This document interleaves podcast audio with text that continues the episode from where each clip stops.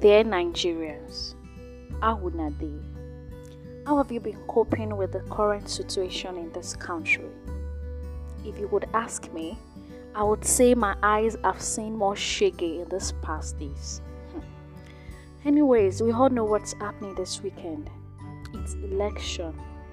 There are different categories of people with different attitudes towards this coming election. Firstly, the ones who are ready to give it all it takes to cast their vote in support for their candidates. I applaud you guys, keep the fire burning.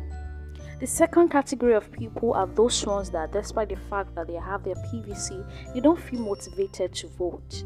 I mean, they are discouraged to vote because the old system is really not encouraging. While the third category are totally indifferent to it, they don't really care who, about who would win.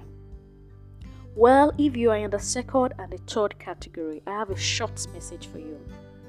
It is our right to cast our vote. It's our responsibility. It is what is required of us as good citizens of our country.